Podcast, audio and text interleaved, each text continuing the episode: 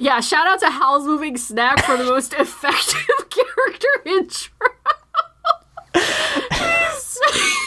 he looks so wounded when uh, Mel spills wine. yeah, he looks so sad.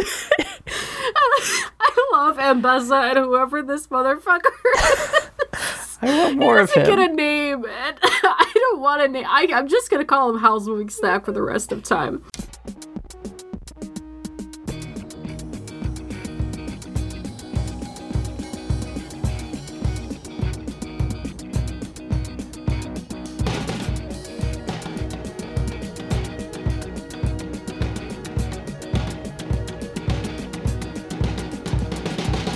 Welcome to Mortified, the Friendship Quest, a podcast where two long distance friends bounce media recommendations, all in hopes the other will like it.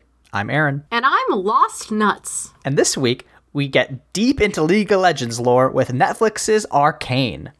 Before we build a shark nuke, remember you can help us on Mortified the Legitimacy Quest by subscribing to us on YouTube, iTunes, or Spotify, signing up for our monthly newsletter through the link in our show notes, or following us on Twitter and Tumblr at MortifiedPod. Layla. Aaron. Firstly, Happy New Year, Happy Season 3. Happy New Year to you too. We spent it together um, playing Catan. Yes, it was fun. We got weirdly aggro. um, it's, a, it's a competitive game. Not as aggro as uh, my friend and also your wife. Yeah, that's true. the people we brought to the table Yes. were the most aggro of all. Extremely funny. Um, but more importantly, how do you feel about MOBAs? Um, so I have an anecdote, um, which is to say, I was telling Marty about this show, um, Arcane, that we are watching. Watched. Um, there's a character in Arcane that looks like Junkrat, the character from Overwatch. And the reason I remembered that in conversation with Marty was because they said, whenever I looked at previews for Arcane, I thought it was a Borderlands thing, just because of the style. And I said, "Oh yeah, there's a guy in there that looks like Junkrat, you know, from Borderlands. He's not from Borderlands." Not really.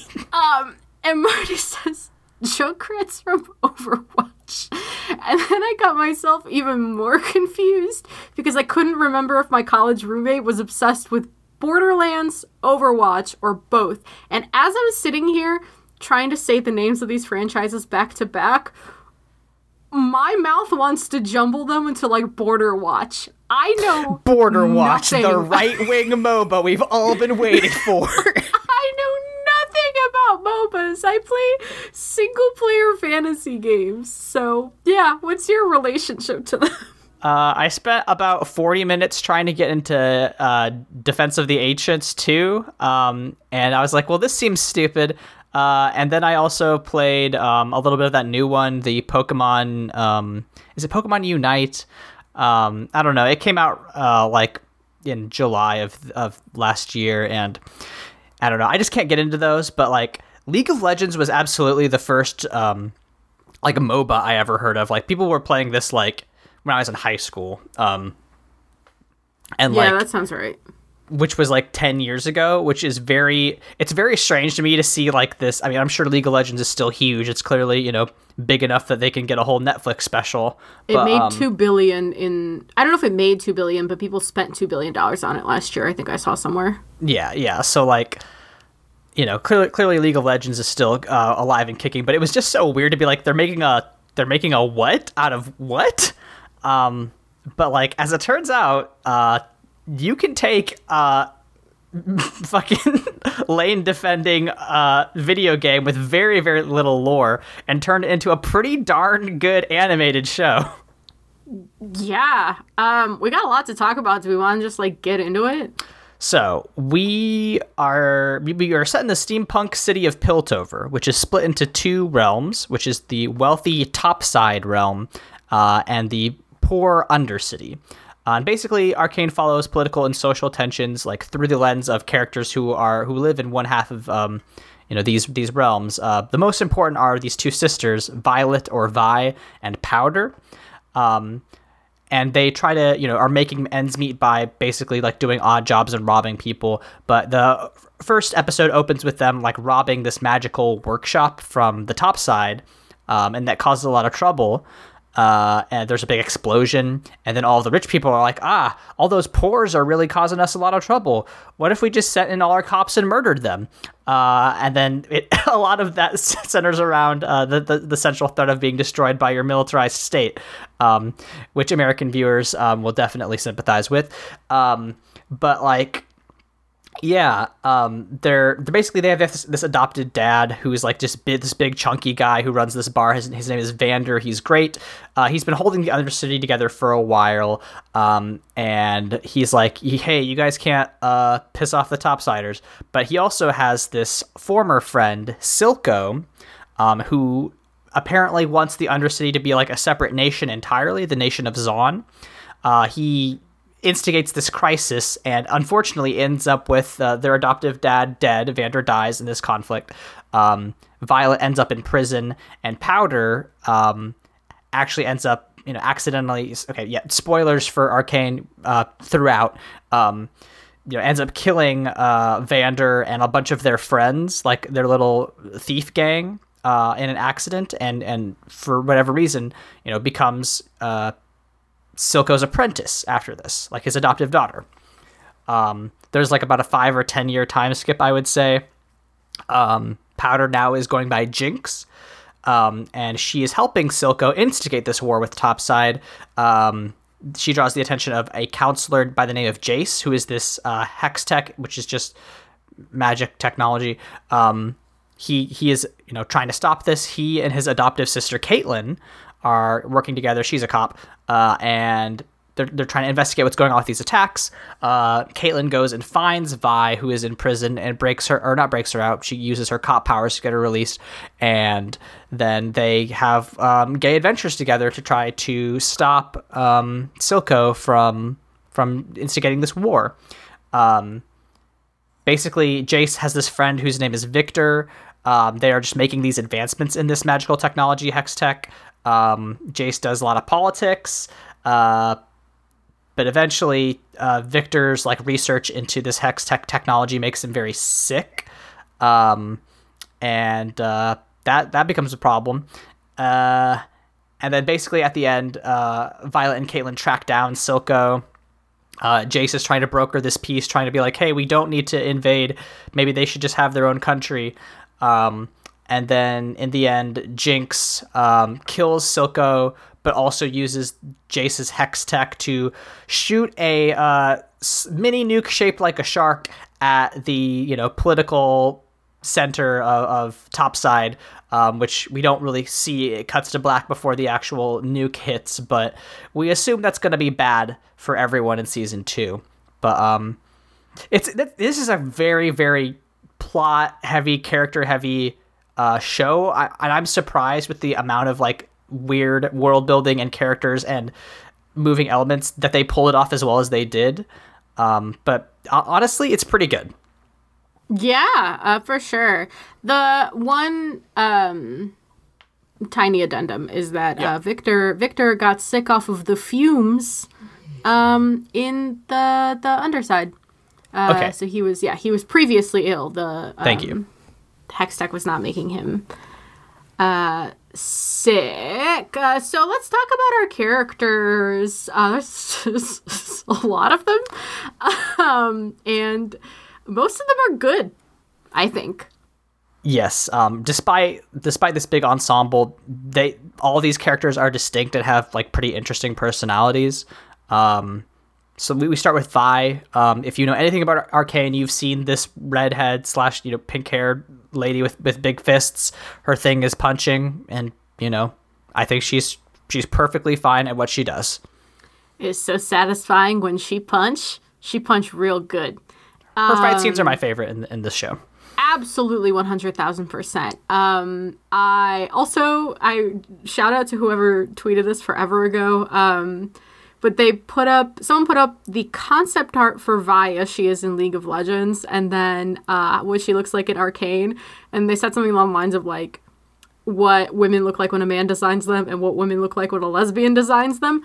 And fucking correct. There were a couple of moments when uh, Vi would do something um, gay or punchy, and uh, my brain executed gay.exe, and I would just sit at my computer and go, giggle. Um, she's great. I love her very much. No notes. Um, now, Powder slash Jinx. However, there is one small problem with this franchise, um, and I do believe it, it, it is with this character. Um, so Powder, you know, before the time skip, I think Powers a, Powder's a very good character. Um, you know, she is inexperienced, but like we can see, she's very smart. You know, she's making all these little bombs, um, but all she's she's like very clearly traumatized by the violence she and her sister have lived through. Like they watch their parents die. You know, they live in this like rough and tumble undercity where people are always like stealing and fighting. Um, and you know, she has a lot of a lot of trauma. Uh, and you know, she's always like her her friends, um, Mylo and Claggor, are always just like, uh you know, Powder, you're really you're really letting us down in all these cool jobs. And you know, at the very end, when her Powder, you know, makes this. Ex- big explosion with this hex tech technology and it kills Mylo, Claggor, and um, Vander, their father. You know, Vi and her get into a big fight, and she's like, You're a Jinx. And that's where she gets her name. Um, and because of all this trauma, Jinx, I mean, she's straight up mentally ill, right? Like I think she just like has psychosis and, and post traumatic stress disorder. Like I don't think that's you know pat- pathologizing the character. I think it's just patently true. Um, but they because she gets adopted by the bad guy, she turns into a fucking Harley Quinn and not not in the recent Suicide Squad, but the the bad Suicide Squad one where she's Daddy's little monster and um it's it's really really frustrating because I really like this character, but we have to stop being like, oh, if someone has psychosis, they're you know they're sweet but a psycho. We love that for for them, and it's just like, Layla, what do you think? Yeah, um, I mean, Arcane has um, limitations in the sense that it has to get these characters to the point in which like league players know them and Jinx was not really designed with a meaningful backstory in mind, I don't think. Um, because when you look at her art, she just looks like, you know, like an unhinged, like area of effect damage, like bomber character. Like that's the point they had to get her to. And, um, yeah, it's uncomfortable to watch because it's, you know, at first it's like, okay, yeah, maybe when she hits rock bottom, like this portrayal, you know, they're trying to do something inventive with it, with her always like getting flashbacks of Mylo and Claggor and like hearing them. Um and you know, like like occasionally she's like sees the it's just yeah, I yeah, it, it I don't think there's anything else they could have done. Is the problem? Yeah. Because they had to get Jinx to the point of who she is in League. I think that's that's a very good point, and, and thank you for bringing that up because like that is the limitation of building a property off of something that's already ten years old. Is like whatever scrap of lore you have, it's like, oh, I don't know that this lore is is great. Um, but you know, if you're gonna stick with the IP, you have to unfortunately bring out those those portrayals. You know, I do. You know, I wish they maybe did something that didn't involve psychosis like I, I think it's i think it's very a very difficult line to walk because like i think that people with psychosis do deserve to be portrayed in media but like it is invariably always this um and you know i i unfortunately am not you know don't have any really deep knowledge of what it's like to live with psychosis or you know i can't speak on that especially well but i do think that i would suspect that other you know people with with that disability are not thrilled about this portrayal. Um, yeah, I mean, like, I, we don't even have to get that deep into it. I think, I think it could be as simple as people with psychosis deserve to be portrayed without their psychosis being a plot device. Yes, thank you. That's that's perfect. Um, but I, I, either way, though, I do. Lo- I think her her storyline and motivations are the best in in this. I really like her character quite a lot, even in spite of all that. So, you know, it's a frustrating thing, but um, we'll talk about Jinx more. I think. Um, how do you feel about Jayce? Um, uh, the, the bisexual disaster. Absolute yeah. lunatic. He is yeah. codependent and impatient, which is bad. Yeah. Um. Let's let's talk about him with Viktor because what you surprised me because you're like, oh, there there's queer baiting in Arcane, and what I was thinking about was you talking about um Vi and Caitlyn, and I was like, everything I've seen on Twitter has been really pro Vi and Caitlyn. I don't know what you're talking about.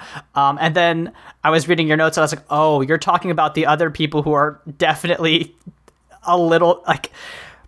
I don't know how this is not queer coding. Um, you wrote some lines down. It was like, ah, okay, these these two men are in love. Yeah, okay. So here's my problem with Jason Viktor. Um I'm listen, y'all, I'm too old for fandom. Like I don't I'm not I'm not too old for fandom. I rescind that. I am too old to get personally invested in um getting queer baited like it no longer makes me angry like i just don't have the capacity for it anymore um but i was watching this knowing like friends of mine are very like deeply into this pairing and like i knew there was a fandom built around it but just like with promare a couple years ago i don't believe it till i see it. And so i was watching this and i was like maybe people are reading too far into it you know like maybe there's like moments being taken out of context i want to see for myself. No these are these yeah they, they just met and jayce puts his hand on Viktor's shoulder and he's like, because Viktor's like, this is your Hextech dream. And Jason's like, no, this is our Hextech dream. And then he goes to like, has to make a speech at some point when Mel is like getting him to be a politician and he put he met like in the scene before mel puts her hand on his chest to like come on to him and he looks so stiff and awkward and he's just standing there he has no idea what to do with this very hot lady coming on to him and then in the literally it cuts to the next scene and he puts his arm around Viktor and he's like, You should come up there with me because we're partners. And Viktor gets really flustered and starts stammering. He goes, Oh my god, not in front of all those people. I'm like, You gay disaster, what is happening? I think the worst one for me, the funniest one, was um and I'm not even mentioning them floating together and refusing to come down. The mm-hmm. funniest one is where Viktor goes to this like sketchy old man in a cave he used to study with. And uh he's like he offers him like modified drugs to do his like weird science experiment shit so he's not dying. Um he goes his the the scientist goes um that's the cost of progress is love and legacy, which is a pretty metal line and and Viktor goes Jayce will understand. Cut to Jayce shirtless in a forge. I'm like, what? what is happening? Because Jayce is fucking Mel on screen. We'll talk about it. It's like it is unhinged. And like jayce is a fine character. I don't love him. I don't hate him. Um you wrote down steampunk elon, steampunk elon musk which i think is correct. Um with maybe like i don't know maybe he's like the the good version of that because he's really yeah. does try to help people but mm-hmm. um everyone projects something they want out of him onto him and he just becomes that thing for them and he's too impatient to like really think or assess. Like even mel's mom comes in in literally the last two episodes and in a second he's molded to like what she wants him to be. So it's really interesting to watch. Um i'm excited to see the consequences of his actions in season two. Yeah yeah. I I, I think you're right. I think uh, alone he's like a pretty you know boilerplate character, but his interactions with other characters make him very interesting. Which, speaking um, of like league designs, y'all Google Google what this man looks like in that game, please. Yeah, it is night and day between like him in, in Arcane looks like you know like a you know steampunk businessman, but like you know with a white blazer. In League of Legends, he looks like a Warhammer soldier. It's ridiculous. He's just a weird Dorito with a hammer. It's so much it's a lot. It's very funny. Um, anyway, his adopted sister Caitlyn. You also is have she his adopted sister. Yes, her. So like her family is her, his patrons, basically. Oh, okay, okay, okay. Yeah. yeah. Got it. Got it. Got it. Um. Uh, I you know I like Caitlyn a lot. You know, despite the fact that she's a cop, I think she she's a very interesting and like cool character because we get to see like oh she's you know like a privileged person, but also trying to get away, you know, trying to you know get a distance herself from her rich family and become you know somebody who actually gets to help people. Um, and like she's also um, like canonically we see her parents so we know she's biracial. She's a biracial uh, east asian person which i think is great. Uh, we love biracial characters.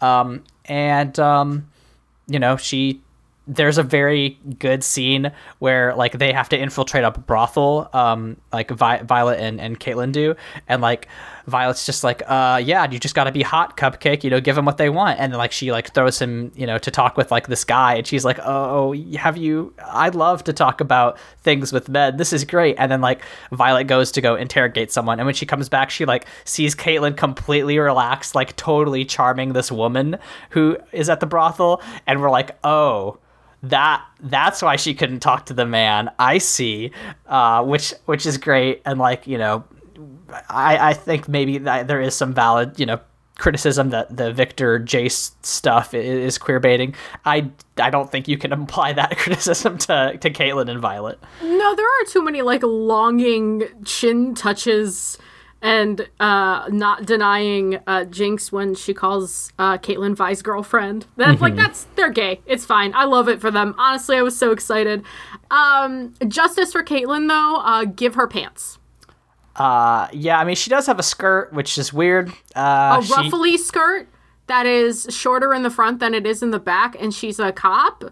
Um, she's a sniper cop. Like she she doesn't need that. She absolutely does. Also, she's doing like parkour with Vi. Um, it just, you know, it really. Every time I saw the skirt, it sent me to hell. Every single time I saw the skirt, it sent me to hell, and it made me think of um, like uh, an evil inverse version of Yuna's outfit from Final Fantasy X two.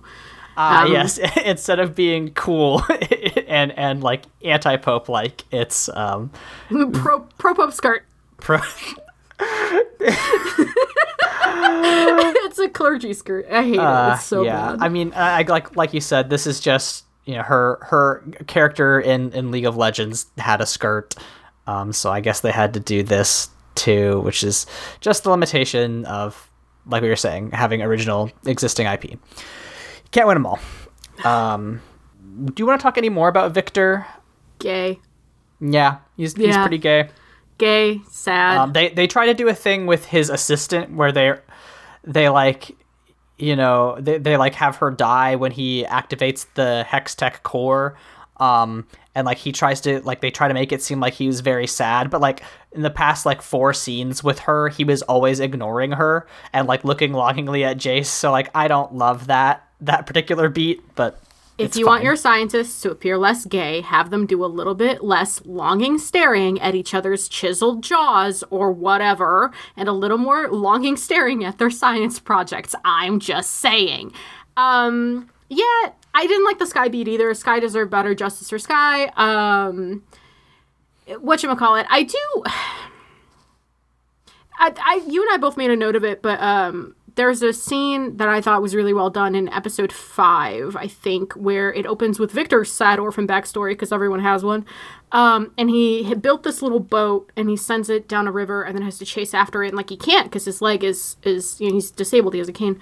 Um, and it was just such a, like a neat, sad metaphor to both expose his a little bit of his backstory to like give the sense that he's always been like this um, and also just be a really like beautiful lead in to the fact that his inventions lead him to dangerous places and go past his control and he'll follow them anywhere um, including to go study with a man in a cave which when that happened all i could think of like him re- handing his resume into the academy to apply.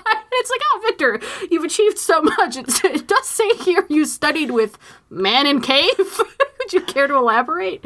Uh, yes he has a big salamander. I'm sure you've heard of him Oh, I love the salamander. Justice for the salamander. also, also A lot, that of, lot of animals. Justice for the salamander, for the crow that Jinx shoots, and also for the Sphinx cat in the beginning. yeah yeah, a lot a lot of poor animals that don't deserve to be in this gritty world For real. But yeah, those are my thoughts on Viktor. I think he's I think he's well done. Um I wish we saw a little bit more of him, um, just like as an independent actor, or maybe his relationship to anyone but Jayce.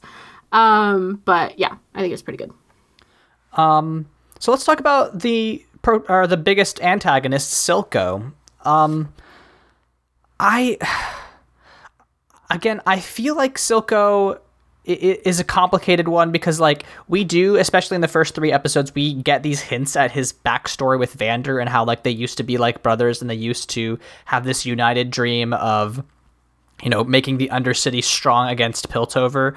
Um, but like they never say that explicitly. So I, I was a little bit shocked when at like like later on in the the series they were like, oh yeah, I want independence for the Undercity. I was like, that was never it was hinted at certainly, but it was never explicitly articulated. Which, you know, maybe that's on me as as being an inattentive viewer, but uh, his motivations did confuse me uh, the whole time, but also I think that his relationship with Jinx was very believable, and I and I thought it made his character pretty strong.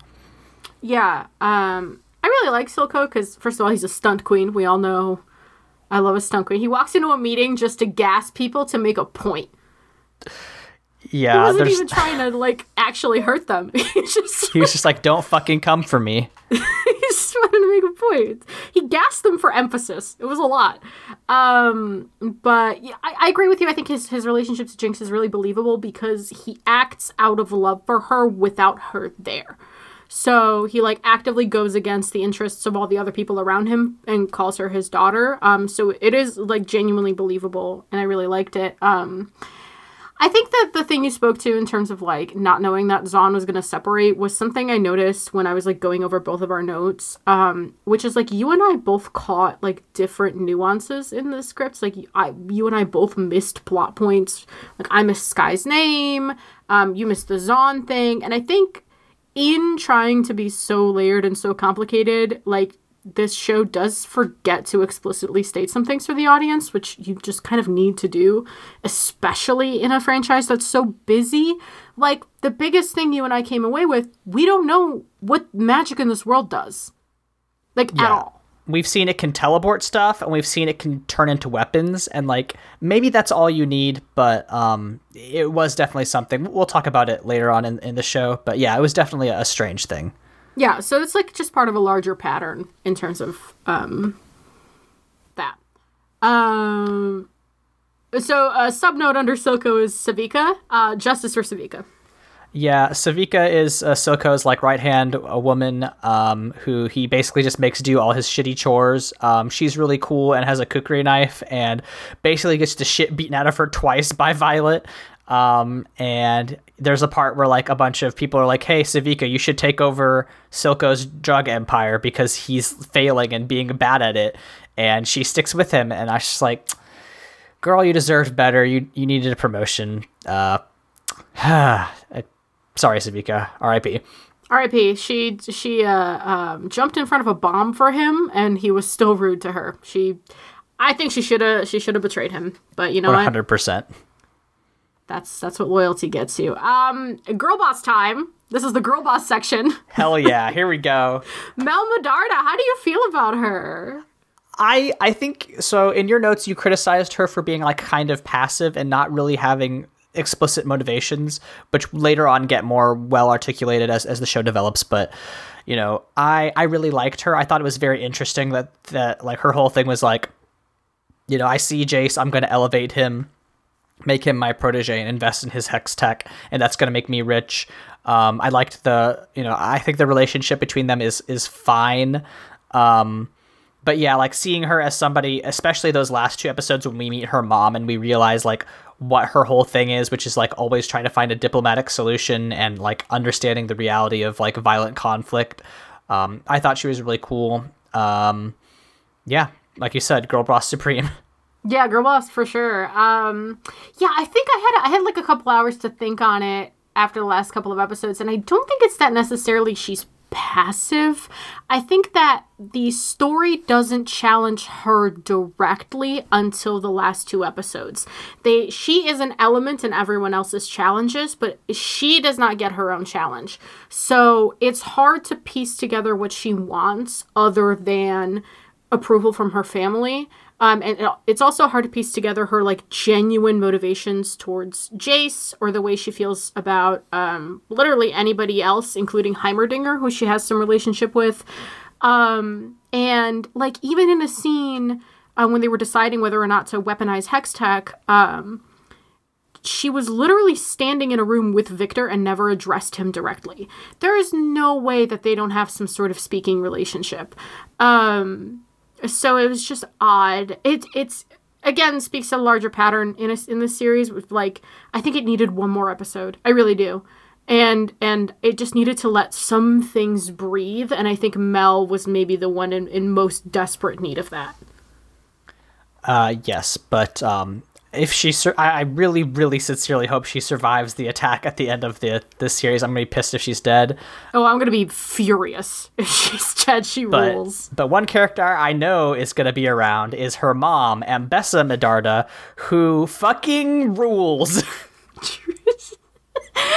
no go ahead and read what your note is in our outline go Uh, ahead biggest pussy energy in this show. I love her. Um, basically, she comes in at episode eight of nine, which is a wild thing to do, uh, narratively speaking. But they're like, hey, you know this important character? Here's her hot mom, who's old and like got scars everywhere, um, and also is like here to cause here to fuck and cause diplomatic problems and she's all out of diplomatic problems and like the the best the, the best way they introduce her is they first have this like flashback where they show her like you know telling you know Mel like hey we, we we're not supposed to have mercy um you know and she executes a prisoner right in front of Mel to show like hey this is this is how I how I go. I, I rule. I don't have any mercy.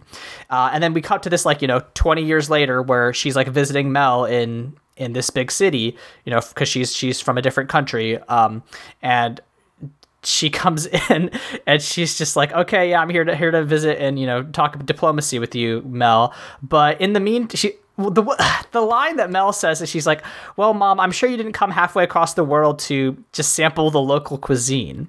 Uh, you know, and they go back and forth, and then they they separate, and you know, she's like, I'll see you later, and then this fucking blimp uh, rolls up, and this like little what literally described as Howl's movable snack. Um, this very skinny, attractive young white man uh, says, Miss Medarda, and both of them go, yes. And then her mom goes, uh, he's for me. Uh, and then she's like, um, you know, I'll, I'll see you later, Mel. I'm about to sample the local cuisine and runs her hand across his face. Uh, and then like later we see like he's giving her massages and she's like fully nude. She meets Jayce fully nude in a bathtub while this guy is like giving her a massage. And like she just like does not give a fuck. She is so cool. I love Ambessa Medarda. She rules so fucking much. Uh yeah, shout out to Howl's Moving Snack for the most effective character intro. he looks so wounded when uh, Mel spills wine. Yeah, he looks so sad. I love Ambessa and whoever this motherfucker is. I want more of doesn't get a name, and I don't want a name. I, I'm just gonna call him Howl's Moving Snack for the rest of time. Um, Heimerdinger is too cute to be running anything. Yeah, he's a he's one of the very few like non-human species um in in this world, and it's very strange. But like basically, we his his backstory is that like he lives like hundreds and hundreds of years. So like he saw what happened to the world the last time like this Hextech technology was harnessed and used. Um, and he he's just like a little guy. Like he has a big mustache. Um, and we'll talk about his his face uh in the second half of the show. Um, but like, yeah, his whole thing is just being like, you got to be really careful. Uh, how about you, you know, give it another ten years? Things things take time. You got to always be patient. And while everyone else is like, bro, people are dying. You have to do something. um, but yeah, I liked him. He's cute. He has a little cute weird dog. I like his weird dog a lot. I like Heimerdinger. He's good. Um, I couldn't take him seriously because his character intro is him going to see Jayce and Viktor and he's scurrying so fast that his own head almost tips him over. Um, so yeah, it's it's wild. Um, Vander would not die. Yeah, he's. I think he does a fine job of being like the protective dad who you know runs a bar and, and holds the Undercity together. Um, but at the very end, where like you know they're trying to track down uh, Violet and Powder, the bad guys are. He gets captured by Silco. There's like this big fight between you know them and Silco, and Vander gets like stabbed and has like a building dropped on him and gets injected with evil drugs, and like he still does not die until like the very end of that. And it's like this dude is just holding on by the power of pure fatherhood, and I have to respect that. I, I also respect it. Um, yeah, I knew he was gonna die. Um, because like, how else is Silco gonna get his hands on drinks, You know. Yeah. Um, and uh, I just kept waiting for it, and you know, it was uh, when the rat boy attacked him. I was like, oh, he's dead. Then he wasn't dead, and then you know, all the other shit happens, and then every single time I was like, he's dead, and then he wasn't dead. Uh, truly built different. Built different, man. Um, Yep. I love him though. He's great. Uh, he's also hot. I feel like I should mention that he's very All right. hot. He's a sad dad. The listeners know what your Um, style it's, is. It's yeah, you know, he's protective. It's fine. Um, Mylo and Claggor, um, ripped ripped to two legends. Yeah, I think like they're only in three episodes, but I think they do a very effective job of characterizing the other characters. Their their per- I mean their red shirts. Their purpose is to be killed. Um, but like I think like I don't think they're fridged. Like I think they they got to be like pretty relatively complete characters that that helped the audience understand the circumstances of you know not only just the Undercity but Violet and Powder's relationship. Um, and then like when they both are killed by by Powder, like you feel it. Um, and like their you know their presence as you know psychotic um, manifestations, you know, is, is still is impactful to the audience. So like you know, pretty good job. Uh, next up was Ekko. Um, yeah, I liked Ekko a lot. Again, I, I feel like I, I hope we get more of him in season two. Um, there's a really, really cool fight sequence between him and Jinx at the end of one episode. Like the style gets all different for no reason, and I love it. It fucks. Um, but yeah, he's like a cool skateboarder dude. Um, he's a really cute little kid in the first three episodes, so I think it's great. Now, you want to introduce your favorite character? Now there is uh, m- people who've been listening to Mortified for a long time will know that actually uh, this is this is all related to the Mortiverse. Um, because uh, the subjects of I want to say our second or third episode do appear as themselves in Arcane. It's Imagine Dragons, everybody. The intro is enemy, right? The intro is Imagine Dragons. I was like, oh, lol, I'm imagining dragons. And then we go through a couple episodes, and then I hear enemy again. I go, oh, I'm imagining dragons again. And then they cut to them playing it in the show, and I was like, the dragons are diegetic. they have like you know League of Legends arcane stylized Imagine Dragons playing a set at the bar, and it's just like okay, sure, we're here. oh my god, it was so much. I. What a beautiful choice. Um, Imagine Dragons as themselves. if House Moving Snack isn't the episode title, that might be. Oh my Christ, that is a oh, pretty good segue into the second half of our show where we talk about world building because that you are making a world building choice by putting Imagine Dragons in canon in your universe. Ah, please keep making it. I do wish they had a different song. You don't like Enemy? I think it's fine. They have better ones. It is fine, but like, I mean, that's the thing. Imagine Dragons has been working for League of Legends for a long time, so like, you know what? Good for them. I'm glad they were able to keep the brand intact. Yeah, Riot really called up all their old friends because Fortiche, the studio behind this, also has done a ton of work for them. So they were like, hey, Dragons, Fortiche, we're doing it. Get ready. All that money people are spending on skins. Guess what? Write me a show about lesbians, which is great. Uh, yeah. Power to Fortiche. But yeah, like so we we both, you know, pointed out some interesting details about the the world building of this. Specifically, I I think, you know, a lot of the positive reviews talked about how they were able to take the the steampunk genre and add this like sci-fi magic twist on it and make it like interesting and new. Um, and I think that like, well, I don't think it's that new from steampunk. I think it's new enough that it gives it like a different coat of paint, and I like it well enough. Um, but like, there are some really really fun bits of world building, like when everybody votes in the council, they have this big stupid like who wants to be a millionaire ass spotlight that comes on when everybody whenever a counselor raises their hand it like shines down on them to show that they're like making a vote I think that's really fun. Um, when Vi and Caitlyn go to the Undercity, uh, like the first thing Vi does after she gets out of prison is go to like this food stand, and she just eats this big bowl of slimy worms, and she's like, Mwah, "This is just as good as I remember." I just love that trope where somebody's eating something that looks gross and loves it.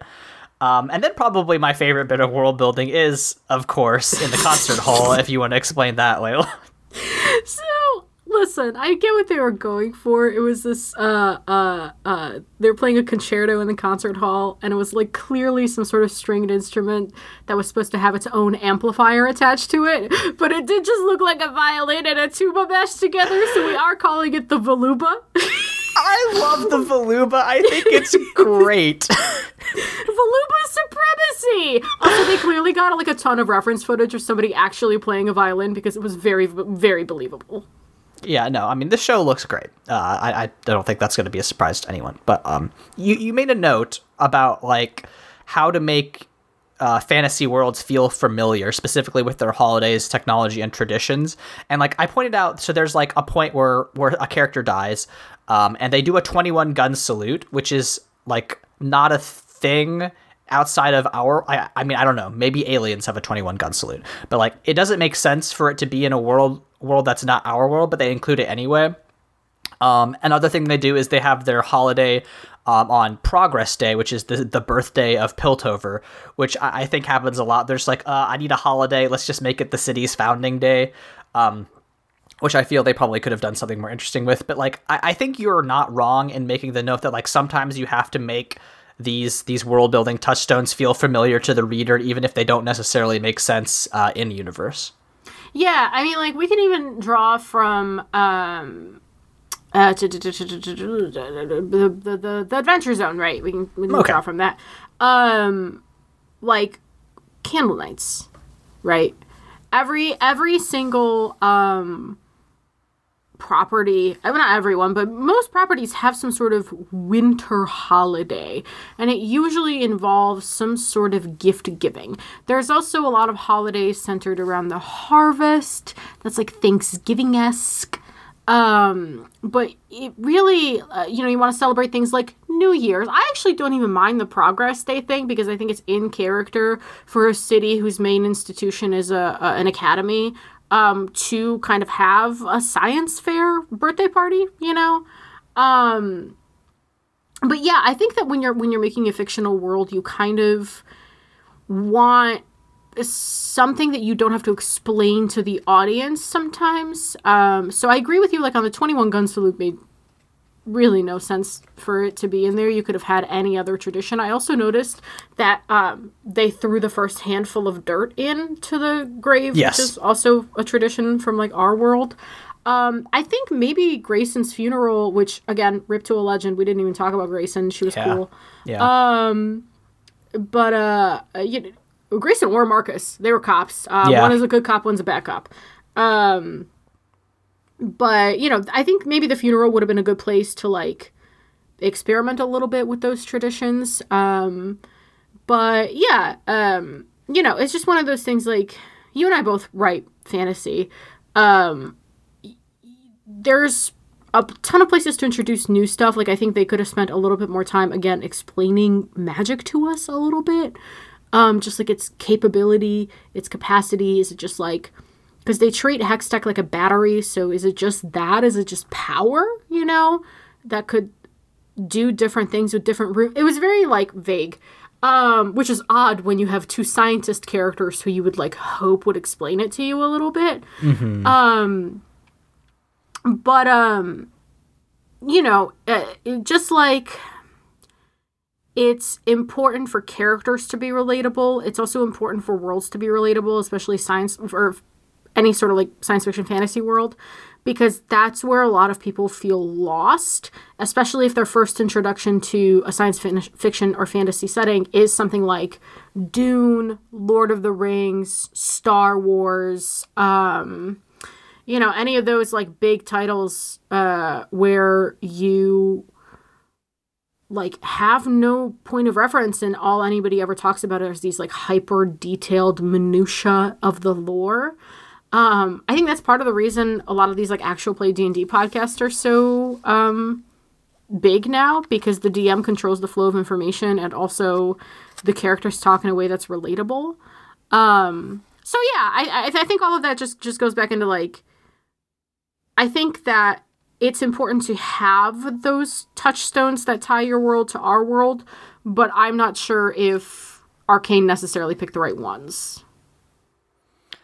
Yeah, yeah. I mean, like you're saying, I think it's probably fine that they kept like the you know the 21 gun salute. Like, I think it's weird, but like like you said, like they're trying to do a lot, a lot, a lot, a lot of world building and and juggling characters, and sometimes it's just easier to use those visual and, and narrative shorthands to to get across the significance of a moment. Um, but yeah, I do I do hope that in season two they'll they'll experiment a little more and do some more weird shit because you know clearly it, it's a weird fantastical world and I want to see more um, inventive ideas coming out of that. Um, but I mean that comes into our next point, which is like there's so many moving parts in this, like and and sometimes that gets caught like they get caught on each other or they get left out. Like we talked about earlier, like how we didn't understand the Nation of Zaun bit, um, or like the Hextech weaponry, for instance, like I didn't think that they had the like everybody was like, "Oh, we got to get the crystal. The crystal's been stolen. We got to get it back. It's really important." Um, and like I didn't really understand the significance of the crystal. I know they were like basically referencing how they could be dangerous. I mean, they fucking blow up a building in the first episode, so like we know they're dangerous. But like between the Hexcore and and Jayce's experimentation with the the stuff, like it didn't seem like they had weaponized it yet. So when he comes on screen with a big fucking laser hammer, I was like, oh, that's a little surprising to me.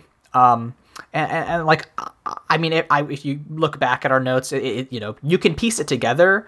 Um, but I do think that that is a weakness in Arcane, which is that like sometimes because they have fucking fifteen different characters, things fall through the cracks. Yeah. Um, you and I both thought uh, episode five was probably the weakest. And it's really genuinely because, like, you start out just cutting between Vi and Powder and um, Viktor and Jayce with, like, cameos from Vance to, like, spice it up sometimes. So it's a pretty easy to, like, back and forth scenario you can switch through. Episode five, you have you end up with Viktor going solo, Jayce and Mel, um, Powder on her own, and Vi and Caitlyn. So you're keeping up with four scenarios, and they do this wild fucking shit where Jayce and Mel fuck. All right, they finally they finally get it on, um, and they're trying to cut Jayce and Mel fucking with Viktor dying and the Hexcore absorbing his blood. And like I get what they were I think trying to go for, which was like this montage of like all the um like core elements of life, you know, like sex, blood, and magic kind of thing, all like swirling together. It ended up in like a space orgasm. I didn't love it. It felt wild to me. Um and then when they cut to Vi and Caitlyn, they cut imme- immediately back into my enemy. So it's mm-hmm. like the imagine the dragons get imagined with Vi and Caitlyn. And then they start the song, and then the song abruptly gets cut out to go to one of the other motherfuckers. And then when you come back to Vi and Caitlyn, you're back to imagining dragons while Jayce is going down on Mel's pussy. Like, I. It was ambitious. Listeners, which Imagine Dragons song should you go down on your partner to? Uh, write in, let us know. Enemy. Yeah, but I, I think that there is a, a problem, especially in episode five, of them cutting between too many things at once, um, and it, and it can become disjointed. But again, you know, th- they sometimes they drop the balls, but generally, I do feel like Arcane does a pretty good job of juggling them. So, Yeah, I mean they've got a lot of dude, they're juggling a lot. Like it's it's it's an admirable job. I really I really think that they did a fantastic job uh, visually and because the editing's really really cool. Um, the writing's incredibly cohesive. Like it's just a genuinely really well written show. And I feel like at this point, a lot of our criticisms are so. Um, we're I think I think this is a rare opportunity for us where we're like allowed to be nuanced and like actually kind of dig in um, because the things that are off aren't off in an obvious way. Um, it's just constraints. Like the, literally the only thing we're genuinely criticizing are the constraints they were working under. Yeah, like I, I think this is a very very impressive technical program, and we have to respect that. Um, as far as the the writing goes, I think you pointed out something very interesting, which is that at least this first season of Arcane centered a lot around revenge stories, specifically the revenge stories of Silco on on Vander and Jinx uh, seeking revenge on Powder, uh, and just like you know the top side of Piltover in general. Um, you know, uh, I was just wondering what you thought about like why it worked in Arcane.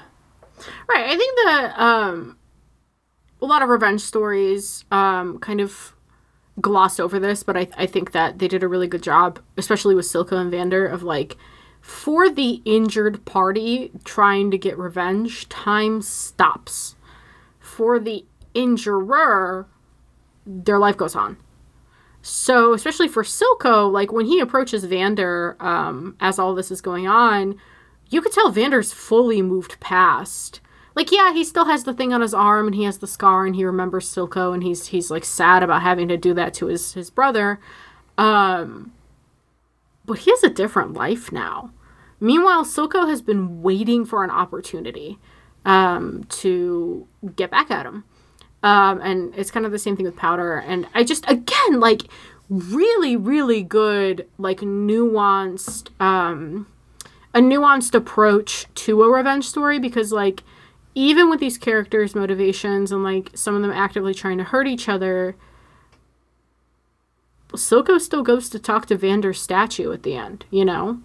Um, so a lot of these relationships are like lasting and and there nothing nothing is certain and nothing is totalitarian or not totalitarian nothing is like ever fully severed between any of these people um so yeah, I thought it was I thought it was really well done. Uh, it was really refreshing to see, um, like genuine complexity in, in a lot of these characters. Yeah, definitely. Um, and you know, before we begin to transition to the the end of our show, I do want to get your craft corner uh, segment specifically. Um, you talked, you tweeted about this shot of um, Heimerdinger's face and like you talked about how like that this level of like detail and complexity and composition of this one character had to be a meeting um, and I'd really like to hear your thoughts on that. Yeah, okay, so my craft corner, really briefly, um, I like to play a game. I used to have film student critic brain, which is like uh, when you're a film student, you just nitpick everything to hell and you're no longer fun to watch anything with. Um, I'm done with that. You know, I'm no longer film student critic brain. I have meeting brain now. Um, I will look at a minor detail and I will go, that was a meeting. And Heimerdinger's face was a meeting, and I'll tell you why. Because uh, he's not human, and uh, all of the lead characters in this are human. Um, and when you have fur in a stylized show, you need to decide how you're going to approach it. So there was definitely a meeting where several stakeholders sat down with several approaches to this fur and they had to like figure it out and fight it out with some tech people. I guarantee it. It's the only thing I could think about anytime Heimerdinger moved. I'm like, somebody was, there was a meeting about how much his fur was supposed to move. For sure. And how it reflected light and how much further was. 100,000%. Um, the other part of my craft corner is as such. I hate Disney. Um, this, this, um, the corporation, not the artists that work It's there, just that we're trying to get hired by them um, so I mean, we, we do hate to... we do hate Disney. Like, let's be clear, we do hate Disney, but we will also accept their money. yeah, we want we want control of Kingdom Hearts. Um, I hate here. I hate the Disney monopoly. I think is the the yes. better way to put that. Yes. Um, because Fortiche is a French studio. Um, I don't know how much anybody knows about the the French animation scene, but they have like very good, like beautiful experimental work that they do all the time. There's a lot of wonderful French directors working. There's a wonderful 2D animation school there. Gobelins is is, is fantastic. Um, I just I couldn't help but keep thinking the entire time of like there are plenty of American studios that have the creatives and the capability to make something like Arcane, but at this point, so many of them are owned by Disney, who will buy up studios with the intention of making something innovative. And then, sure, the artists that work there and the art minded people that work under these companies want to push the envelope and they want to do something cool and creative. But then all the people in the C suites care about is doing the stuff that's already been tested. And it just makes me so mad every time because Arcane is beautiful and I think we could have so much work more work like that, but it is so hard to do when your country lives in a fucking media monopoly. So that's my craft corner for the for the episode. Yeah, I mean, I do think it is, you know, it, it is weird to be taking the side of fucking Riot Games uh, for any reason, but um, you know, it is it is a shame when we get so much of our media flattened by certain, you know, not just IP restrictions, but like content restrictions and and you know, ideas for where the your particular you know property or not property but like business wants your media to to appeal, appeal to and apply to. And yeah i just i really really liked how we got like a, a thing that is ostensibly both for kids and also like pretty out there and experimental and gritty. Um like one of my cousins who is like a pretty normy guy like tweeted about how he watched it with his 14 year old son and like had had a great time with it. And i you know i'm glad that this has this kind of appeal yeah, exactly. I think I think it would be great. Um, would you like to introduce your um conceit for our marketing minute here? Yeah. So, um, thinking about this, I was just so impressed that they were able to take such like what I assume I don't I'm not into League again, but like bare bones lore for like a, a video game that is really not about the lore um, and spin it off into this very nuanced and complicated Netflix show. And I was thinking, you know, what property would I like to be spun off into a Netflix show? Um, especially with regards to something that has bare bones lore as such as League, and like this is a cop out um, because uh, I've just been playing a lot of this game lately, but uh, I would really love just like one season of Inscryption, um, just like digging into the uh, GameFuna like developers coding Inscryption and dealing with all the weird uh, magic shit that goes on in there.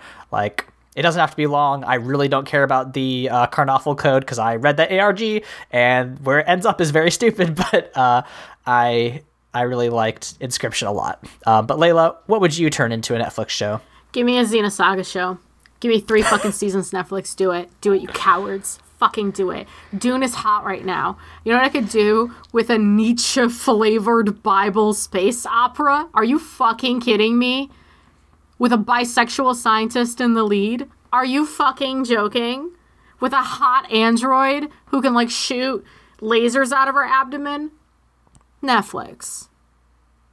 Netflix, baby. You have more money than you know what to do with. I deserve some of Netflix, call us. We've got ideas. Listen, we just said we hated Disney. We'll take your money too. We yeah, ain't I'll picky. take any corporation's money. Uh, it will not make me less resentful of the capitalistic system in which uh, our media uh, environment lives. Um, but you know, support your local artists, etc. Um, congratulations to Fortiche. This was a fucking achievement. Good job. Yes, uh, 100% really really great show. Um, and listeners uh, for season three we're going to try something special. Uh, layla has gone through the work of setting up a little um, google phone number um, that you can leave voicemail messages uh, to us for. So if you want to uh, tag you know call in and uh, answer the question what property you would spin off into a netflix show uh, especially with regards to having very little lore, um, you can call our hotline, which is 775 573 8882. Uh, again, that's 775 573 8822. Nope, fuck. 8882. Uh, um, and uh, yeah, uh, we would love to hear what you have to say. Um, and if you, you leave, us leave us a voice message, we'll give you a shout out or something. Um, but yeah, just gonna try some new stuff in season three. We'll see what fucking fucking happens this year. Uh, but yeah, I think this is this is a banger of a first ep. Uh, I was really really glad we got together and watched Arcane because it was a great time. Yeah, uh, we actually know what we're doing next week, which is rare. Um, we actually planned ahead a little bit. Um, we are doing the new Star Wars trilogy next week, so Oh boy. yep. So Uh, yeah, all that joy and um, excitedness at something new and interesting. Uh, that will not be present in next week's episode, but we will have a talk about it, I'm sure. Um, but Layla, when we're not raging at the media monopoly, uh, where else can people find us on the internet? Uh, you can find me at L E Y L S E S on Twitter, Tumblr. Um, I'm yeah, just doing stuff, whatever happens. Uh, Aaron, where can people find you? Um, you can find me on Twitter at AaronSXL, where I talk about health policy and tabletop RPGs. Um, you can listen to the other podcasts I do at the Bible Boys. We're going to be doing an episode this week on the um, conversion camp documentary Pray Away. So if you want something extremely grim, uh, check that out. Um, our theme song is Obsolete by Keshko from the album Filmmakers Reference Kit Volume 2. You can find more of their music at keshko.bandcamp.com. Layla, as we send our listeners off uh, into season 3, what do we always say at the end of every episode? Try not to lose your nuts. We'll see you next week.